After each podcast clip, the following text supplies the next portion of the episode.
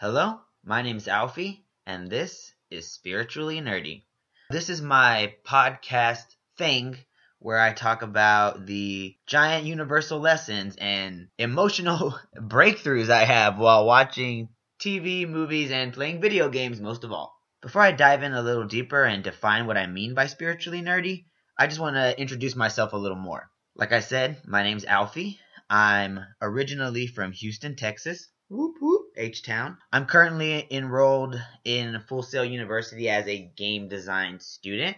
Just started about two months ago, so really fresh. And this podcast will also sort of document my journey and the lessons that I'm learning there as I follow my dreams and go on this quest to become a game developer. Really quick, I want to define what I mean by spiritually nerdy. So let's break those two pieces up. What I mean when I say spiritual, or spirituality to me, are the things that can't be seen or quantified, they can only be felt. In fact, I've learned recently the same part of our brain that controls our decision making is the same part of our brain that controls our emotions. However, it is not the same part that controls our language. Basically, there are just some things that you have to feel. There's going to be some things you can't necessarily define, I'm personally Buddhist, but I think all spiritual philosophies have the same goal, which is to let go of the things that we can't control and focus on the feelings that we want to feel, like happiness and joy. I think the best kind of games and movies and media, even the dramatic ones, even the tragedies, lead us to this conclusion. So I wanted to talk about the shows that I feel especially prove this point, and that are also some of my main fandoms that I talk about all day anyway. All right, now let's define nerdy.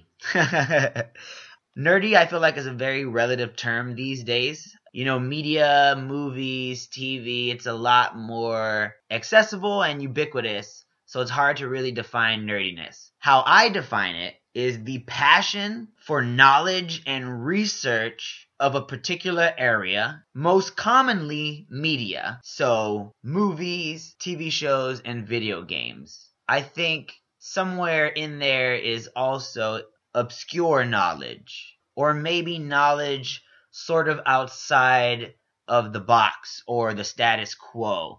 Um, you know, things like sci-fi, uh, things like magic, things like other realms, things that really push the boundaries of our brains, our emotions, and our concepts of reality. I think that's the whole package of nerdiness, and I think saying that out loud together with spirituality, I see how they are, you know, deeply interconnected. I think that's one of the best things I love about nerds and being a and being a nerd is the passion for cosmic knowledge, for concepts bigger than ourselves. So what I want to do with this thing is talk about those lessons, talk about what shows make me feel and make me think and see if anyone else relates and hear what other people think and what other people feel.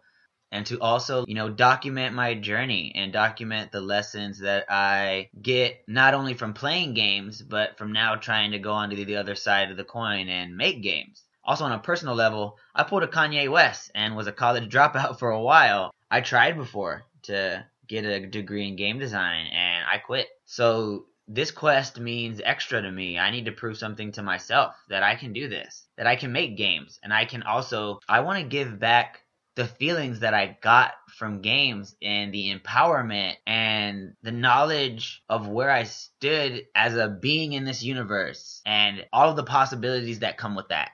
I got that from games. I want to give that back. And so this is a quest to know that I can do something meaningful in my life. I can help people in a way by giving them the same gift that I got when I first ever plugged in Super Mario. Also, I have a pretty big philosophy that life is a video game. And I won't go super into it now to leave you hanging on and coming back for more, but I'll dive into what I mean by that a little bit more. I think those of us who look at our lives as video games and play life as a video game find ourselves dealing with problems a little easier sometimes, even when life gets pretty stressful, and are just a little happier. And like I said, that's what this whole thing is about bringing happiness to people.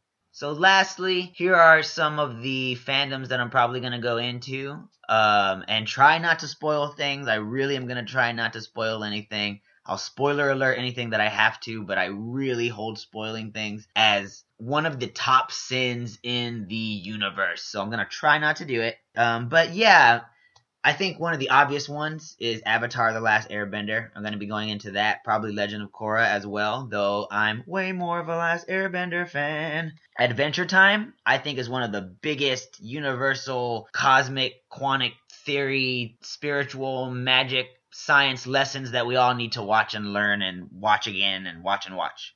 So those two are going to be the big chunk of the start of this thing. But I mean, I'm a pretty big media nerd. I watch a lot of stuff. I'm really into Marvel movies. I'm getting really into the DC TV universe that is starting up right now. I'm really into uh, the Bat family in general. You're going to hear me talk about Bee and PuppyCat because I am obsessed with Bee and PuppyCat.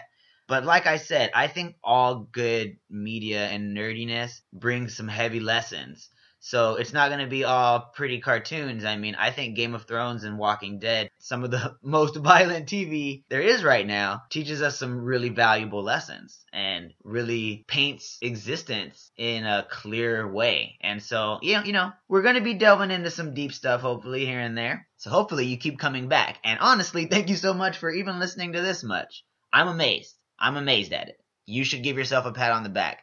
And bake yourself a cake. Take the time to bake yourself a cake. You should do it. I can't believe you've listened to me talk this much. Alright, so that's the end of this intro slash teaser. And we'll see you next time. Or I guess I won't see you at all, but I'll imagine that somebody's listening to this. And as a show that's a little too old to reference once said, y'all come back now hear.